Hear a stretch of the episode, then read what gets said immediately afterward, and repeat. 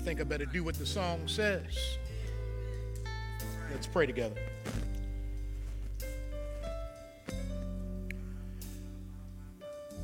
Father, I'm thankful that as the old saints would say, although you sit high, you look low.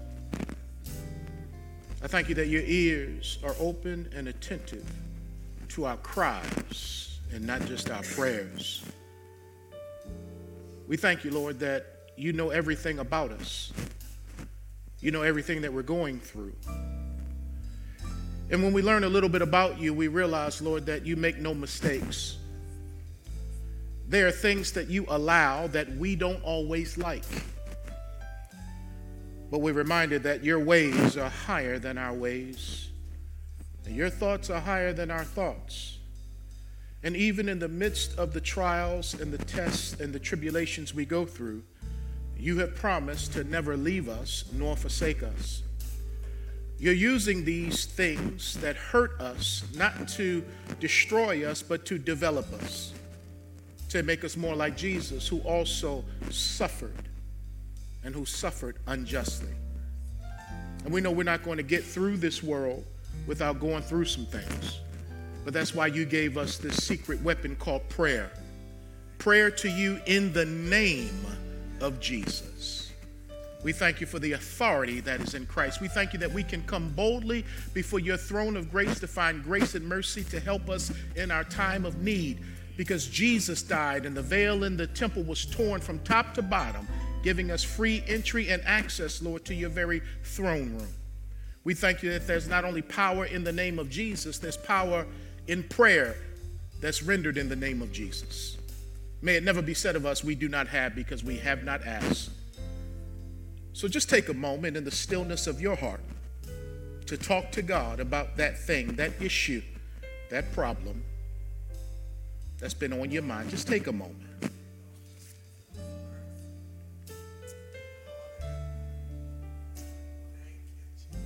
We sang that He's able.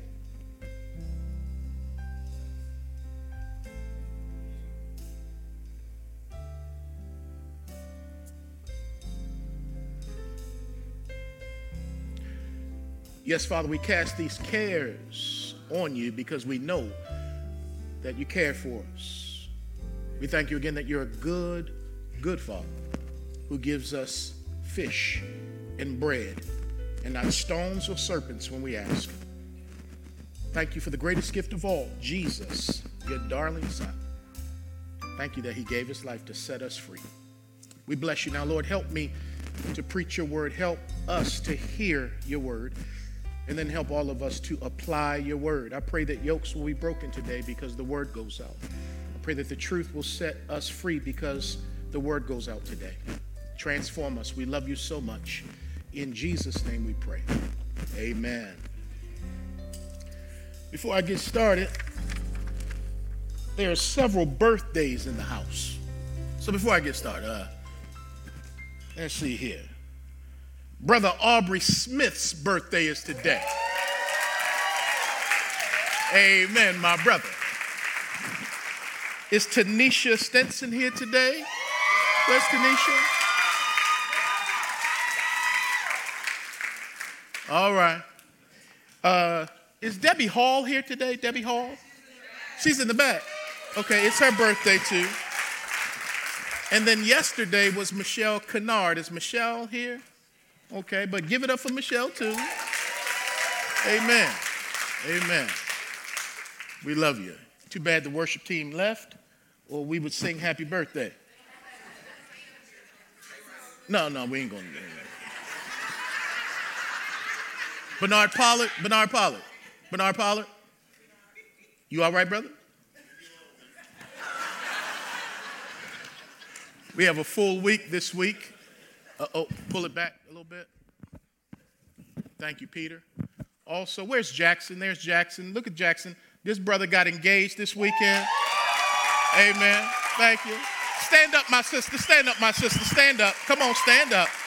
That's what I'm talking about. Yeah. Congratulations. He said, Pastor, I got something to tell you. I asked my girlfriend to marry me, and she said yes.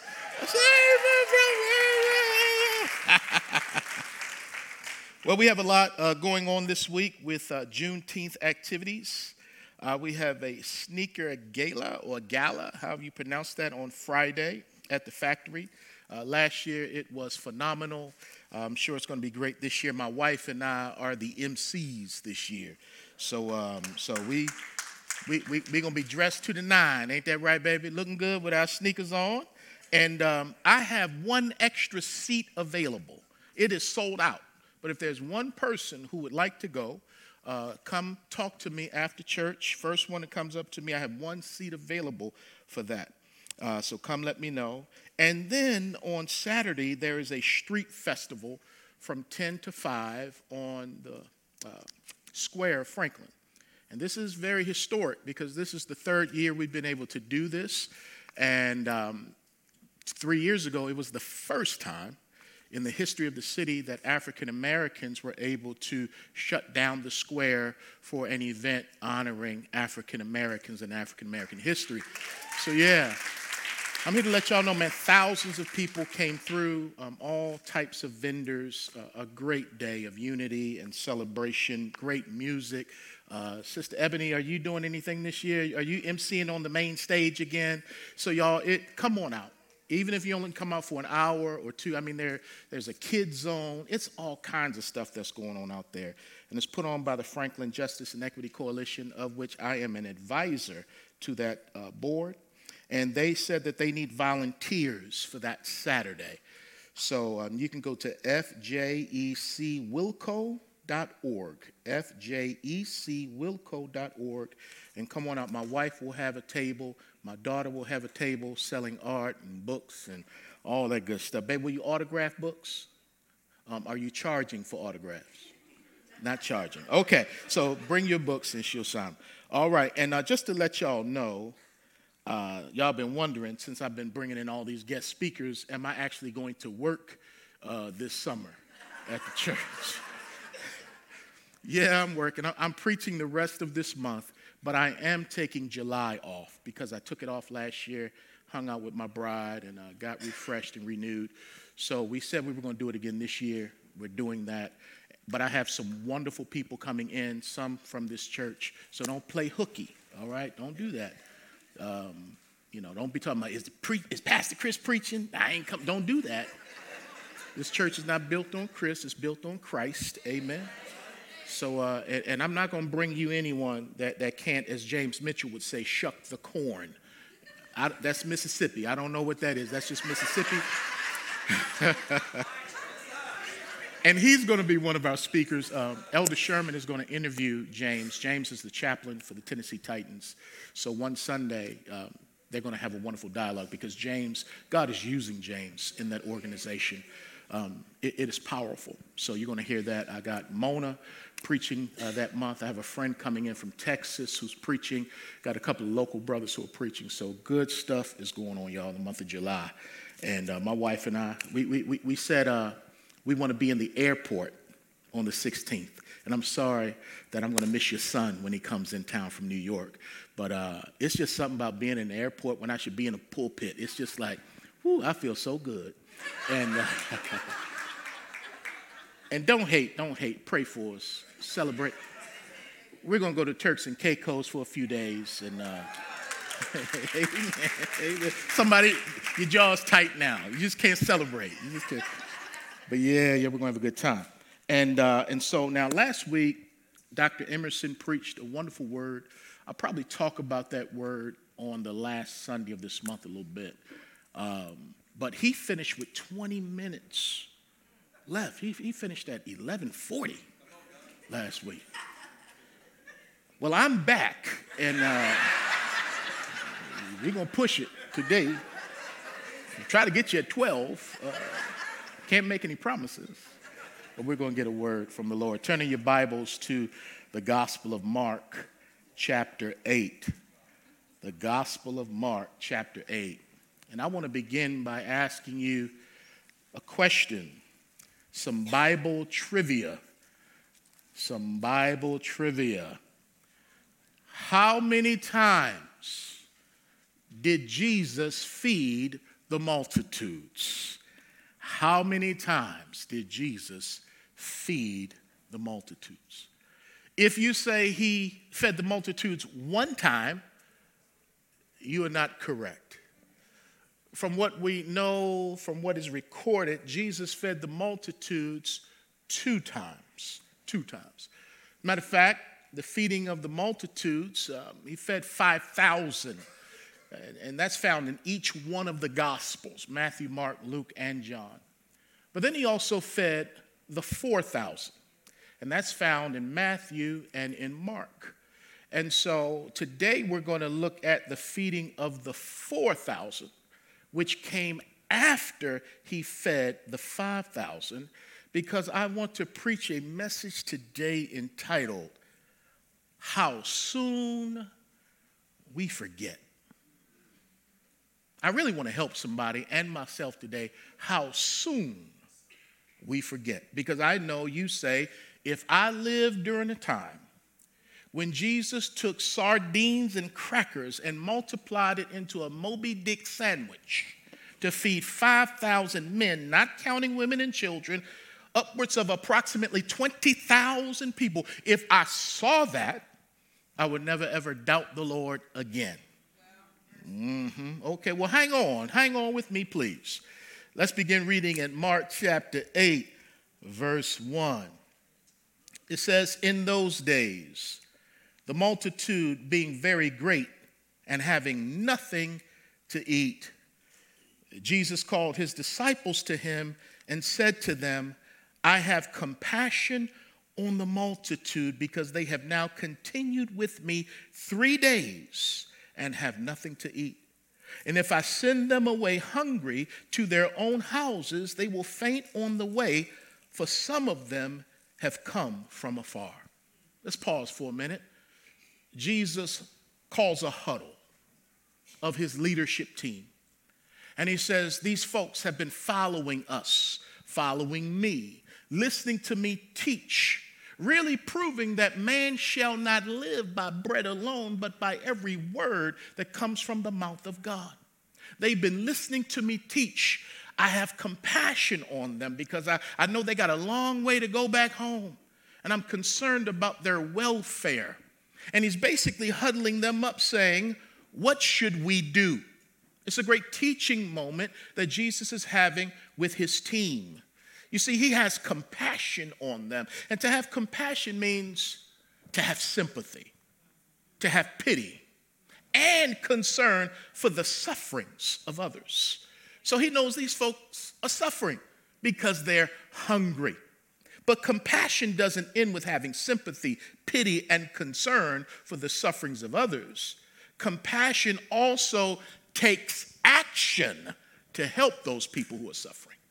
So you just don't feel sorry for them or feel bad for them. No, you're going to take action to help relieve what is making them suffer or feel bad. And so in this case, their stomachs are growling. Their souls are being fed, but now their bodies need to be ministered to, and Jesus has compassion on them. But I have to give you um, a sneak peek to let you know here that as the Master has compassion on these thousands of people, the disciples have contempt for these folks. The disciples, the church, they don't have compassion, they have consternation for these folks. Well, keep on rolling with me here because Jesus is going to say, now, now, what should we do? Verse 4 Then his disciples answered him, How can one satisfy these people with bread here in the wilderness? You see what they said to the Lord? He calls a huddle. I have compassion on these folks. It's a teachable moment. I'm trying to grow you guys to have care for people. They're upset. And they say, Well, how can one satisfy these people with no bread here in the wilderness? How soon they forgot. Because in chapter 6, he fed 5,000 people, upwards of 20,000. We come here in chapter 8, and they forgot what Jesus did in chapter 6, and they're saying, How can one satisfy these people with bread here in the wilderness? And before you look down on them, we do the same thing. The Lord can open up a door, provide a miracle, show up and show out on yesterday. But then when we face a new trial today, how soon we forget that He is able. How soon we forget what the Lord has done. And now we're being faced with a new test. And we're going through a new test like it's our first test. When we came through a test last week, last month, last year, and we saw how God was faithful, He answered our prayer, then we come to a new test like we're novices. Like we haven't tested the Lord and tried him and seen that he's faithful. The old folks used to say, You can't make me doubt him because I know too much about him. But we get to these tests and we forget. We get spiritual amnesia. And we act like we haven't been through anything with God before. We act like we haven't seen God answer and provide for us. And I'm here to let you know this is no different than the children of Israel when they were in the wilderness, man. Again, we say, if I had been there, trapped between the Red Sea and Pharaoh, and I saw God open up that sea and cause the land to be dry and we could walk through. Then he closed it on the enemy. Oh, I'd never doubt the Lord again.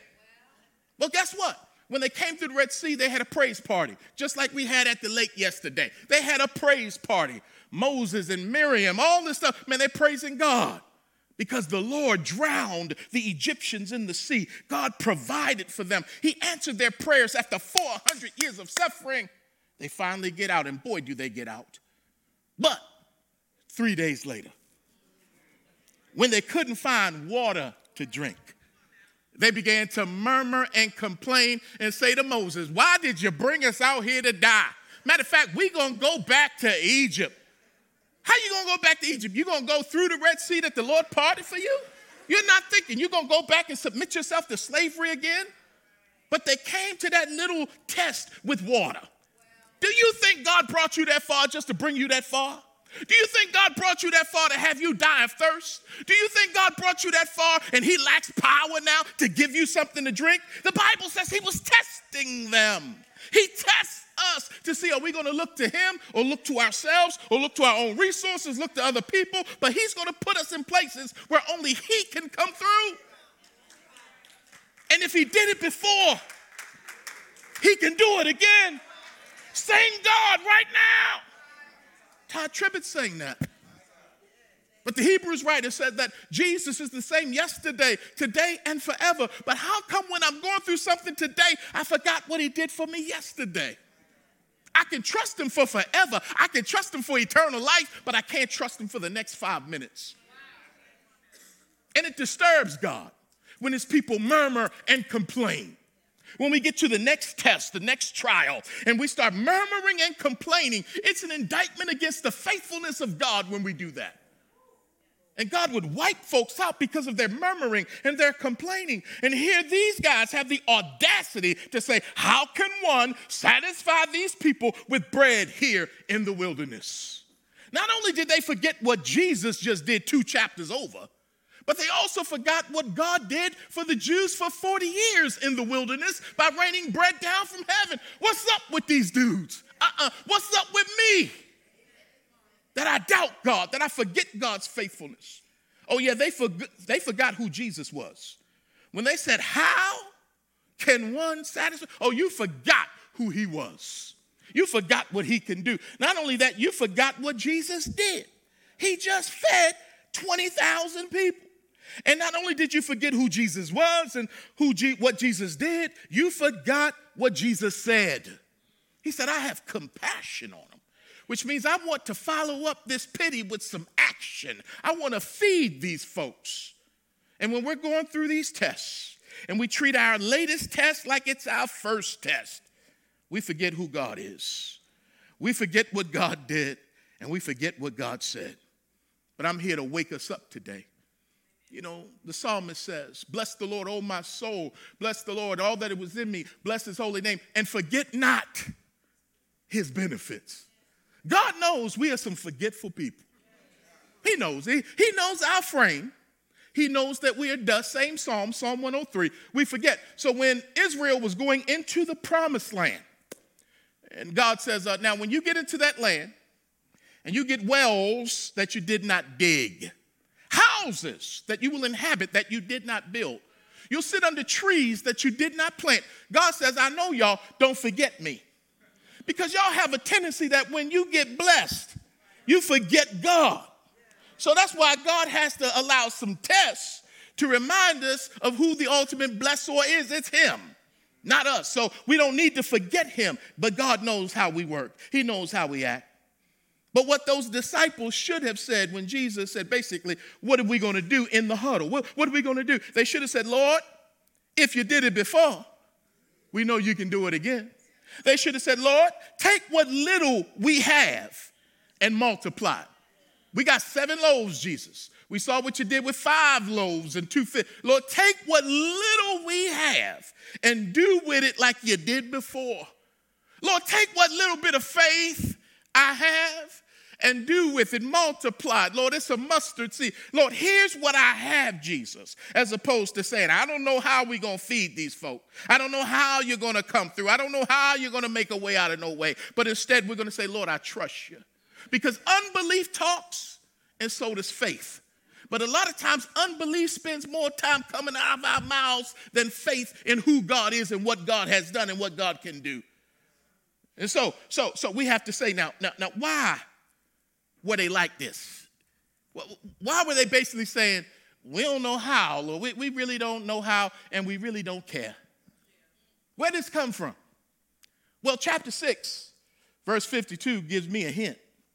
This is after the feeding of the 5,000. It says, For they had not understood about the loaves because their heart was hardened. So they're in the midst of a miracle. Their hearts were hard. Why were their hearts hard at the feeding of the 5,000? And now they don't care as pertains to the feeding of the 4,000. A hard heart can mess you up. How their hearts get hard? Well, in chapter 6, they had just come back from doing ministry. The Lord empowered them, sent them out to cast out devils, to preach the gospel, all that stuff. And they came back celebrating what the Lord did as they went out. And as they went, came back, there were so many people gathering around them, coming and going. Jesus says, Let's get away from here so that y'all can rest. So, so they're tired. So they get in the boat to go to the other side of the Sea of Galilee. But the people say, Oh, wait a minute now. Jesus is there. So they run around the rim of the lake and get to the destination before the boat gets there. So when the disciples and Jesus get to the shore, and before they can get off the boat, thousands of people are there already, the people that they're trying to get away from so they can get some rest. And the Bible also says that they were hungry at that time. So dig it. They need to rest, they're hungry, and you know your jaws get tight when you don't have something to eat when you hungry now. Come on, don't play with me now. Me and my wife, we've had some intense fellowship when I say, baby, what's for dinner? And, it's getting late. And she said, no, you, you tell me what's for dinner. We in one, we in one, we in one. Because when you don't get that meal, man, so they're tired. They've been on ministry, they're tired. And then Jesus is going to ask them, uh, how are we going to feed all these people? How many loaves do you have? So they, they have to go and give Jesus what they have. Jesus not only multiplies the fish and the loaves, but watch this, He gives it to them to hand it out. So now they got to serve. They're already tired, they're hungry, they're irritated. Now they got to serve. And then after everybody eat, Jesus says, Now pick up the 12 baskets. So each one of them had a basket. Jaws tight, hearts hard, mad, angry. Look, when you read the Bible, don't over spiritualize stuff. Put yourself in there and say what you would do. I know that's how I would be. So when your heart is hard, it will keep you from having compassion on hurting people. Can I say that again? When your heart is hard, it will keep you from having compassion on people. Matter of fact, you will judge them to justify not helping them. If they only had a job, if they only took care of their money, if they only did this and didn't get a prison record, you'll start acting self righteous. But I love how when Jesus fed people, he never interviewed them before he gave them a fish sandwich. That's good news right there. That's grace. I'm just going to give to you freely. He fed. But I got to say something about this collective heart. All of them had a hard heart, all 12 of them. And it's a shame when a group of Christians have a hard heart together. It's one thing if one of them got a bad attitude, but one attitude, bad attitude, led to another bad attitude that led to a, you see, bad attitudes can spread just as much as a good attitude can spread. And a collective hard heart, oh my goodness, they're not disciples, they they gangster gospel disciples. Now they, they're a gang now. While we were out at uh, the lake yesterday, Thomas talked about GDK, which is what we call God's diverse kingdom. But I, I remember a couple years back, I would have gangsters who would get online and challenge me because GDK stands for Gospel, a Gangster Disciple Killers. So mainly a gang in Chicago, Gangster Disciple Killers. And so they telling me, yo man, you can't have that name, cuz. I was like, blank, blank, please. Uh, because I don't know gangsters that's online. I, I just don't know gangsters. We GDK, God's diverse kingdom. A hard heart will cause you to miss what God is doing because you're mad. You're upset. Nothing pleases you. And a hard heart will keep you from hearing and understanding the word of God because the word of God is like a seed, Luke chapter 8, verse 11. So when your heart is hard and the seed of the word comes, it's going to bounce off that hard soil. And so when the heart is hard for an individual or a group, you're in trouble. And these guys, they're still dealing with a hard heart, and Jesus is going to call them on that in a minute. So, verse 5, Jesus asked them, How many loaves do you have? I'm not going to let your bad attitude spoil it for these people. We're still going to minister to them. And so they say to Jesus, Seven. We got seven. Now I got to let y'all know something. They're lying. They actually have eight loaves. So when he said, Go find out what y'all have, they had eight because chapter 8, verse 14 says they had eight. They had, they had one on the, on the boat. So they left one and brought seven and said, This all we got. Had one back there in the boat. We're going to come to that in a minute. So he commanded the multitude to sit down on the ground. And he took the seven loaves and gave thanks, broke them, and gave them to his disciples to set before them. So here they are serving tables again, and they set them before the multitude. They, I believe the disciples, also had a few small fish. So Jesus jacked them for their fish, and having blessed them, he, set, he said to set them also before them. So now they're passing out fish. Verse 8 So they ate and were filled, and they, disciples, took up seven large baskets of leftover fragments. Now, those who had eaten were about 4,000. So they're still, oh boy, man, you talk about being hot. They're hotter than fish grease. They're serving again, they don't feel like it. And the Bible says, and he sent them away. Verse 10 immediately got into the boat with his disciples and came to the region of Dalmanutha. So Jesus did it again. They came to a need. Jesus met the need just like he did in chapter 6. Jesus provided just like he did before. My God, he's faithful. Now we come to verse 11 because you always got to have haters when God is doing great stuff. Then the Pharisees came out and began to dispute with him, seeking from him a sign from heaven, testing him. Basically saying, if you show us a sign, we'll believe. Verse 12, but he sighed deeply in his spirit and said, Why does this generation seek a sign? Assuredly, I say to you, no sign shall be given to this generation. Now, he just did a sign. He multiplied the fishes and loaves again. But Jesus knows there's no sign that will satisfy these Pharisees. Matter of fact, let me put it this way Jesus knew that seeing a sign wasn't going to change the Pharisees' mind. They had a collective mind of unbelief. And he knew I could do whatever, man. Y'all are not going to believe. Why? Because y'all already made up your mind about Jesus. Matter of fact, Jesus said in another passage, no sign is going to be given to this generation except the sign of Jonah. What's that? The resurrection after the third day. When Jonah came out of the fish, Jesus will come out of the earth. That's the only sign that will be given. And guess what? Even after the sign of Jesus resurrecting himself, the Pharisees said, Let's pay off the guards and let's start a lie that his disciples stole the body. So no sign is good enough for you because your hearts are hard. And one way, this is for free, I'm dropping this on you for free. One way to deal with your haters and detractors is to not give them what they want. Come in, social media. Man, I have people saying stuff, trying to bait me into stuff. Man, I'm not answering your question. I don't have time for that. And I also know by not answering your question, give us a sign. I'm not giving you a sign. Uh, comment, respond. I'm not responding. I know that's going to make you upset. And I'm not bowing down. I'm not giving you my time because you're not that important to me. Oh, it got quiet in here. So, one way to answer folks is not to answer them.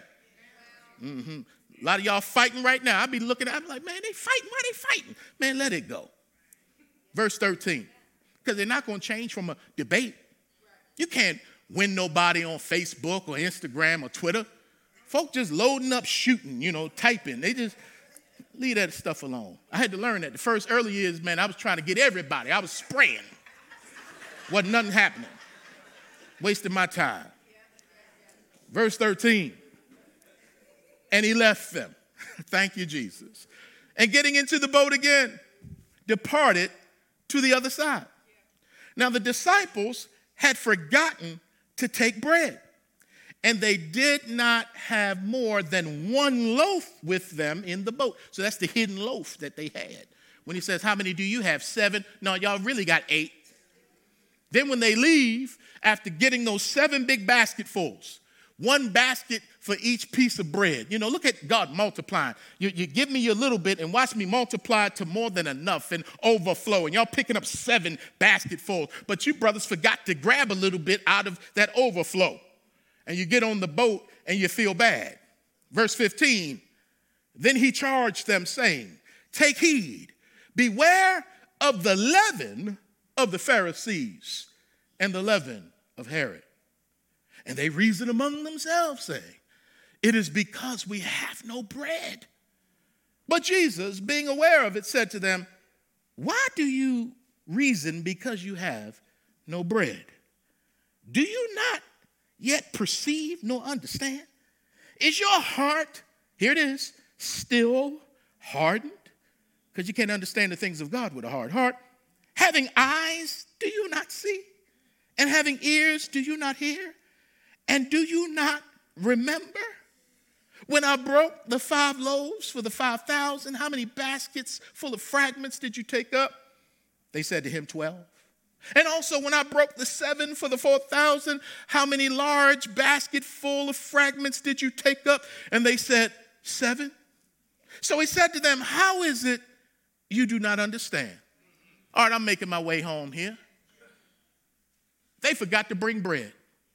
Jesus gives an illustration. He says, uh, Beware of the leaven, the yeast of the Pharisees and that of Herod. And they're thinking he's talking about physical bread. No, he's talking about spiritual yeast uh, uh, that, that can work through a group of people the way actual yeast can work through dough to make it rise. And so, so, so they're thinking he's talking about physical bread, not having bread. And Jesus like, wait a minute, don't y'all remember what I did with a few pieces of bread to multiply it? Don't, don't, don't y'all remember how soon you forget? I'm not talking about physical bread. I'm talking about spiritual yeast. Y'all missed it because y'all remain so much in the natural that you brothers are not spiritual because your hearts are still so hardened. So in the scriptures, leaven is seen as a pervasive and negative influence. And so Jesus just finished talking to the Pharisees. And these guys are negative and they have affected the Hebrew people in a negative way for years. And Jesus has come and he teaches differently than these guys. He shows up these guys. And so he's trying to tell his guys, his disciples, watch out for them because leaven secretly seeps into hearts and minds to contaminate them. And the leaven of the Pharisees, according to Jesus in Matthew 16 12, was their doctrine, the way they teach about the Sabbath, the way they put laws on people that they themselves cannot and will not carry, the way that they promote uh, uh, the, the, uh, the, the commentary on the Torah rather than the Torah itself the Mishnah. Watch out for these guys. Their doctrine will seep and will, will capture you and enslave you. They'll have you talking about signs rather than talking about the Savior. Watch out for them. And also watch out for the fact that they are hypocrites. That's also their yeast. Luke chapter 12, verse 1. The leaven of the Pharisees is also their hypocrisy because they say things that they do not do. Watch out for people like that. We don't need more religious people. We need people who are real up in here even real about their shortcomings, but not these guys. So beware of their leaven. It will seep through and you'll become a hypocrite just like them. You'll become, like Jesus said, a son of hell just like them if you're not careful. And the leaven of Herod possibly speaks of political compromise. Watch out, preachers, for the leaven of Herod, the politician. So many preachers are compromised today because of the leaven of politics. They've been bought by a party. They are sold out to a party. They are sold out even to the government of the United States more than to the kingdom of God. You've been leavenized. I made the word up, but I can do it. You've been compromised. And so Jesus said, I'm not talking about physical bread, man. I'm talking about this, a spiritual message for y'all. And if I was talking about physical bread, don't y'all remember what I did? Earth, wind, and fire. They said, Do you remember? The 21st night of September. I don't know the rest of it. Love was something, something, something in the minds of pretenders while chasing the something, something away. Up, up, body eye. You know, so earth, wind. They want to know, do you remember?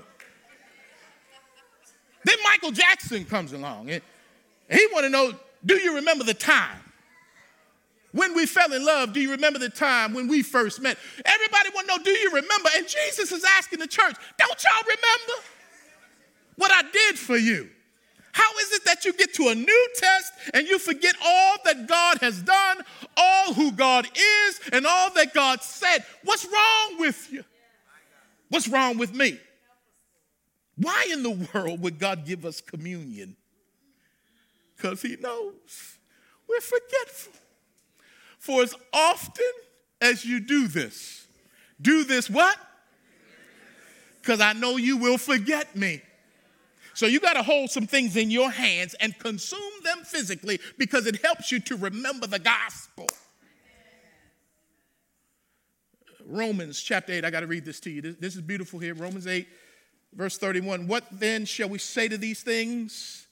If God is for us, who can be against us? Well, how do I know God is for me? Verse 32 He who did not spare his own son, but delivered him up for us all, how shall he not with him also freely give us all things? In other words, if God gave you Jesus, what makes you think he won't give you enough food to eat? What makes you think he won't give you clothes to wear? What makes you think he won't help you pay your rent? What makes you think he won't take care of you? He gave you Jesus.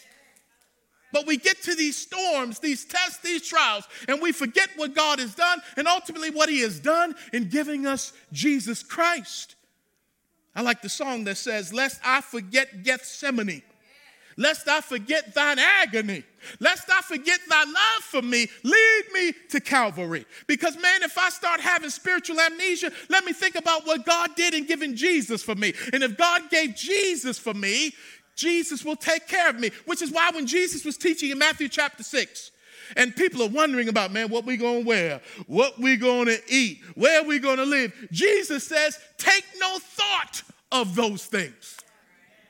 Come on now. Take no thought. Stop uh, magnifying that stuff. Take no thought of that.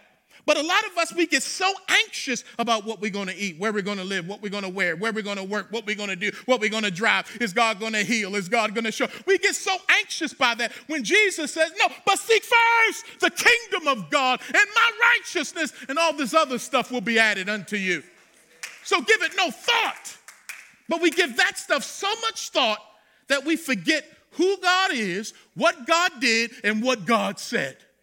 I hate when I go through a test and I'm acting like a novice and a rookie, and I got a track record with God. I'm like, God, I'm so sorry. I said next time I was going to trust you, and this time I started crumbling again. And he said, Okay, that's cool. I got another one coming when you least expect it. Won't he do you like that? Why? He's trying to build something in us called perseverance. Count it all joy, my brothers and sisters, when you encounter various trials and temptation. Knowing that the testing of your faith, there's a purpose, knowing that the testing of your faith worketh patience. But let patience have its perfect work, so that you may be complete and mature, lacking nothing. He's trying to get us mature. And the only way we get mature is by going through stuff so that we know who He is, and that helps us to develop and become who we are in Him. My God. Mm, mm, mm, mm, mm. so, will you go through the same tests the same way? Or will you go through the same tests a different way? That's how I'm closing with a question. Will you go through the same test the same way, fussing, cussing, fighting, arguing, falling out, doubting God, wondering where God is, panicking, getting stress and anxiety? Or you're going to go through the same test a different way because you're not the same person. Because there's something about God you know, and your faith is being tested. And He loves when we have strong faith. And so, God, I'm going to trust you. You're a good father. You didn't bring me this far to leave me. You took care of this, I know, or that, I know you will take care of this. There's nothing too hard for God. My God is able. So here are the three questions to ask when you face your next test. And that is, will you remember who God is? Will you remember what God did? Because you know He's done great things for you. He's no respecter of persons. And will you remember what God said. Never let what you're going through cause you to forget who God is, what God did, and what God said. Ooh, that sounded so good. I got to say it again. Never let what you're going through cause you to forget who God is, what God did, and what God said. Hebrews chapter 13, verses 5 through 6 says, Let your conduct be without covetousness. Be content with such things as you have. For he himself has said, said, I will never leave you nor forsake you. Did you see what he just said? I will never leave you and I will never forsake you. Verse 6 So we may boldly say, okay, so God spoke and he affirmed and confirmed who he is in our lives based on his nature that he is the rock. He's my rock, my rock, my sword. He's the rock who will not roll. He ain't gonna roll out on you like some of your friends. He's gonna stay there with you. So we may boldly say, not, not sheepishly say, not, not you know, no, no, boldly say, the Lord is my helper. I will not fear. What can man do to me? What can this test do to me? What can this trial do to me? The worst it can do to me is kill me. And when I die, to live is Christ. So, what can be done to me? Why? Because I'm on the Lord's side. So, when I come to a test, He wants to know where's your faith? How soon we forget. So, if you're in that place right now where you're like, Lord, I needed this word. I needed this word because I have forgotten your faithfulness. I'd like to pray for you. Now, would you all stand to your feet? Would you stand to your feet? Oh, man, this was on my heart. Because we will be tested. Don't forget the 5,000 that he fed in your life when you come to the 4,000. Don't forget the car He provided for you years ago when you need one now. Don't forget the job He provided for you then when you need one now. Don't forget the peace of mind you need now when He gave peace of mind to you before. Every day you thought you would not survive, He got you through it. So don't think, I don't know how I'm going to make it now. I don't know. You didn't know how you were going to make it back then. You here. Let's boldly say, let's boldly believe. Let's pray together. Father God, we thank you that your goodness to us is not contingent on our goodness to you. You remain faithful even when we are not faithful. I thank you, Jesus, that you did not limit yourself in feeding the multitudes because your disciples uh, weren't in the right spirit. I thank you, Lord, that you carried on anyway. And Lord, I, I do believe these guys eventually got the message just like we get it. And so, Lord, one way we can even grow and, and get through a hard heart is by proximity with hurting people and by serving. We, we serve that complacency and that lack of compassion out when we're around your people. So, God, keep doing the work. May we continue to grow in the things that you have for us. May we rely more on the Holy Spirit than on our own selves. Help us to have a memory to look back and see what you've done in our lives, that you've always been there, you've always provided, you've always taken care of us. So, Lord, when we get to the next one, may we not doubt, may we not uh, quake, may we not shiver, but may we realize, Lord, that we've been bought with the price. Our lives belong to you. It's up to you to take care of us, not up to us to take care of ourselves. We want to work with you, not against you. So I pray for that person today, Lord, who is struggling because they're wondering, Lord, how they're going to make ends meet. You said, take no thought of what you're going to eat. Take no thought about where you're going to live, what you're going to wear, but to trust you. Lord, strengthen their faith. I thank you, Lord, that we can have our faith strengthened because faith comes by hearing, and hearing by the word of Christ. Help us, Lord, to not only hear the word on Sundays, but help us to get into the word throughout the week so that we can have our faith grow that we, when we read Hebrews 11, the great hall of faith, how you showed up for ordinary people and how you've shown up for us. We have our own hall of faith. We can look back and see what you've done. But Lord, help us not to forget who you are, what you've done, and what you said. And we close this service by saying, Now unto him who is able to do exceeding abundantly above all that we could ever ask or imagine. And if you have seen him do that before, let's close this early by saying amen. If you've seen him do exceeding abundantly in your life before, say amen. If he's made a way out of no way in your life before, say amen. My God, he's a good God. Amen. All right. Food pantry, grab your kids, vacation Bible school. Man, I got you out at 11:59. God is good. Have a good day, y'all.